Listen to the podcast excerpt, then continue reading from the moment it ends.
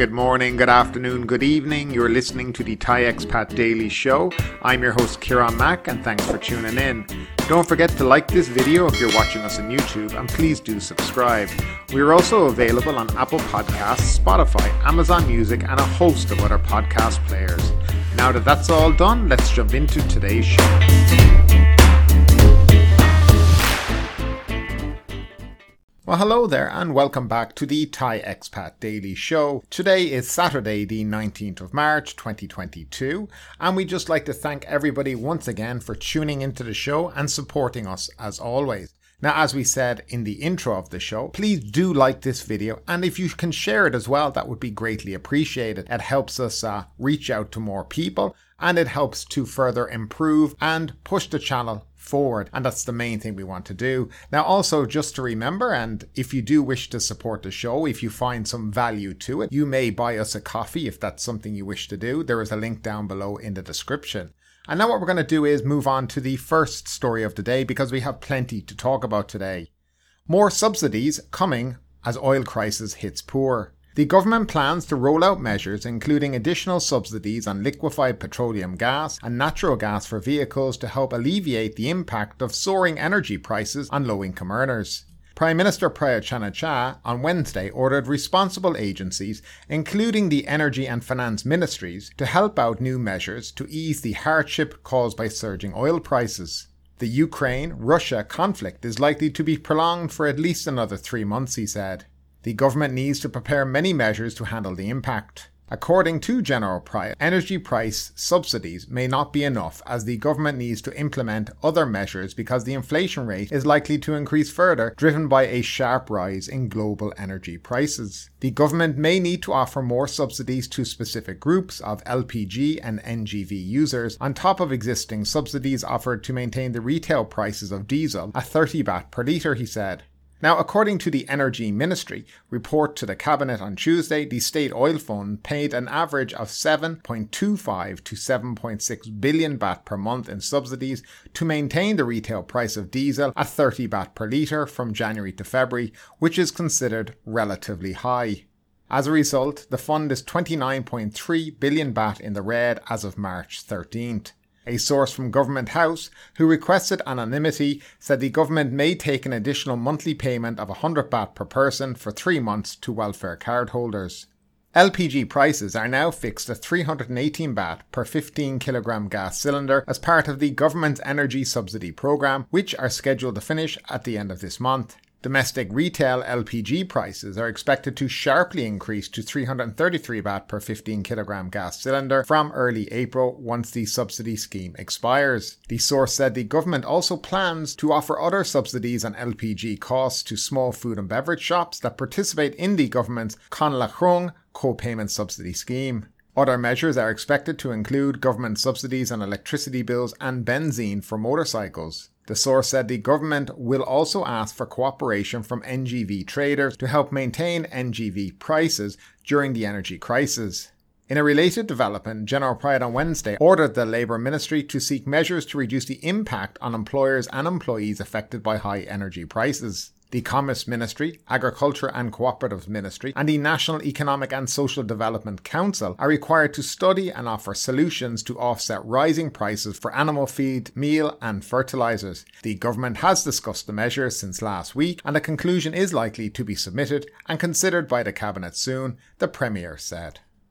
And moving along, smaller pro government parties told no House dissolution if they cooperate. Prime Minister Prayut Chan-o-cha told leaders of the governing coalition and smaller pro government parties that there would be no reason for him to dissolve the House if all cooperate with each other and support the government. The assurance was offered during an informal dinner meeting last night. One of the leaders of a smaller party, Ravee Maschamadol, said that he believes after the meeting that the government will be more stable and any elements seeking to topple the government will be disappointed.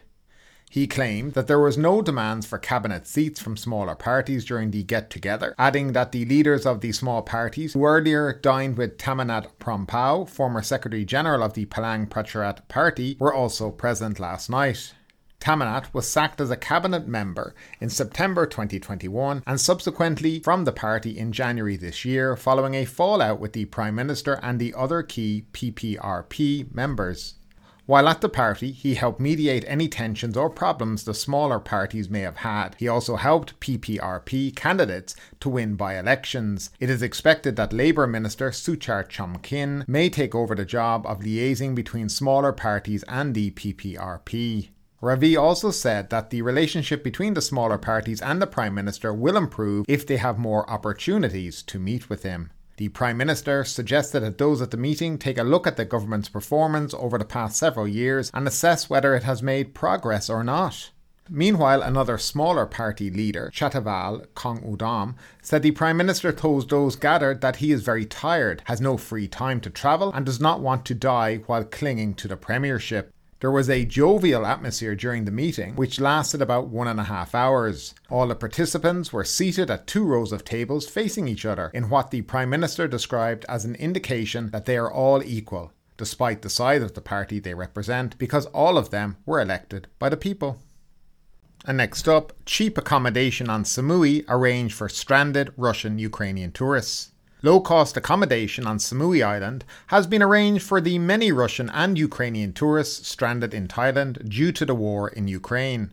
Up to 30 rooms at a hotel in Chaweng Beach have been made available by the International School of Tourism at Surat Thani Rajabhat University to accommodate these stranded tourists at about 4,000 baht a month to ease their hardship while they are waiting for flights back to their countries. Many hotels on Samui Island are currently empty or barely occupied due to the COVID 19 pandemic and strict screening measures, which have slashed arrivals of foreign tourists despite being the country's high season for tourism. Before the war in Ukraine, as many as 700 Russian tourists arrived in Thailand a day. The figure started to drop on March 1st when 378 tourists from Russia were recorded. Popular destinations among the group are Samui, Phuket, Krabi, and Pattaya. These stranded Russian tourists' problems are seriously compounded by their inability to use their Visa and MasterCard credit cards due to the SWIFT interbank messaging system sanctions imposed on Russia in response to their invasion of Ukraine. The Samui Chief District Officer also called a meeting with officials of the local Red Cross unit seeking the launch of a campaign to raise material support for those stranded. According to the Samui District Office, there are about 3,000 Russian tourists stuck on Samui, Phangan, and Tao Islands.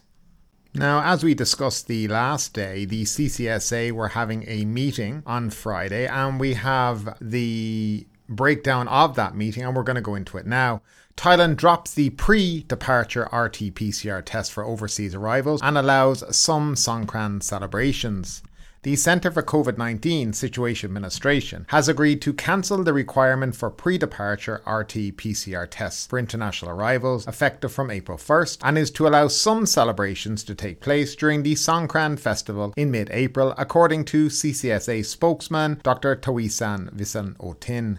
The move is part of a gradual easing of restrictions in an attempt to revive the country's vital tourism sector, although the CCSA also decided to extend the enforcement of the emergency situation announcement for the 17th time from April 1st until May 31st. The CCSA also decided to do away with the requirement for all travellers to Thailand under the Test and Go program to take an RT PCR test in the 72 hours before their departure by land or sea or air.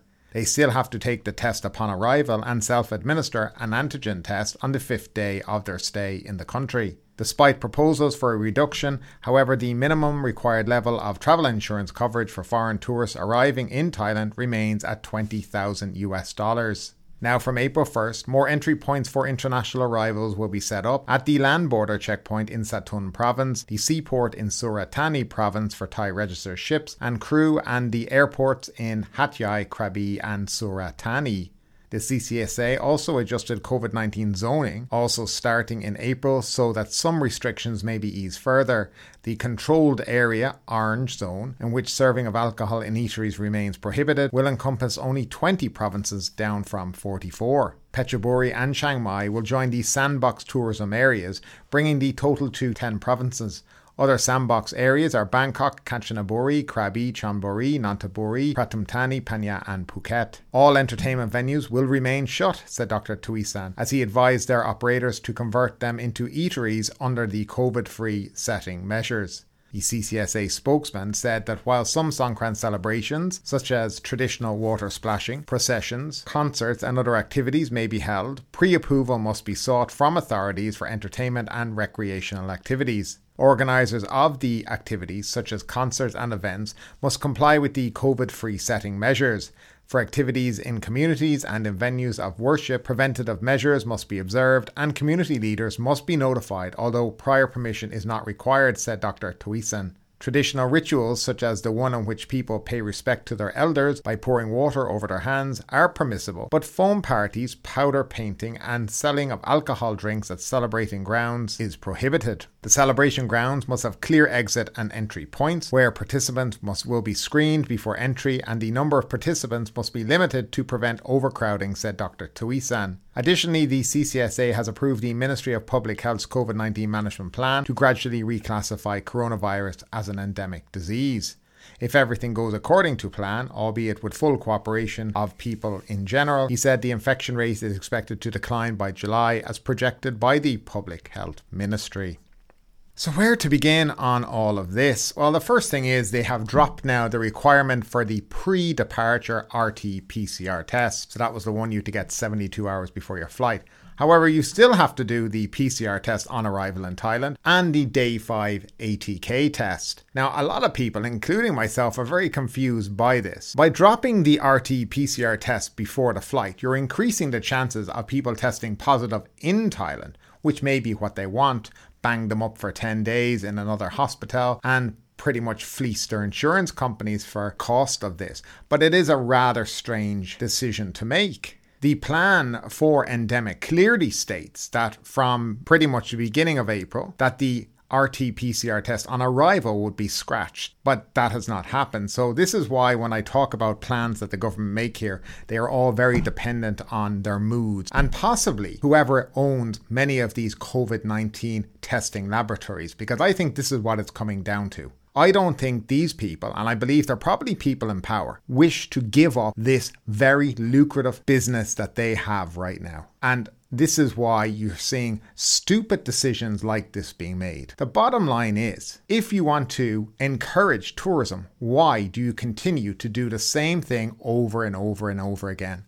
Because you're only going to get the same result. In actual fact, we will. I, I, I put my money where my mouth is on this, and I will say that I guarantee we're going to see an uptick now on international arrival positives because people now will not be getting tested before they leave. What we've always advocated in on this show is to keep the pre-departure flight test and drop the PCR test on arrival, replace it with an ATK test or nothing at all. But the government have done the complete opposite this time, and I find this very, very, very strange. Now, as I've also, as I just said, I believe this is all down to money now. This is all down to people who own these laboratories are making a killing or they've yet to make their money back on their investment, so they're being allowed to keep these things open.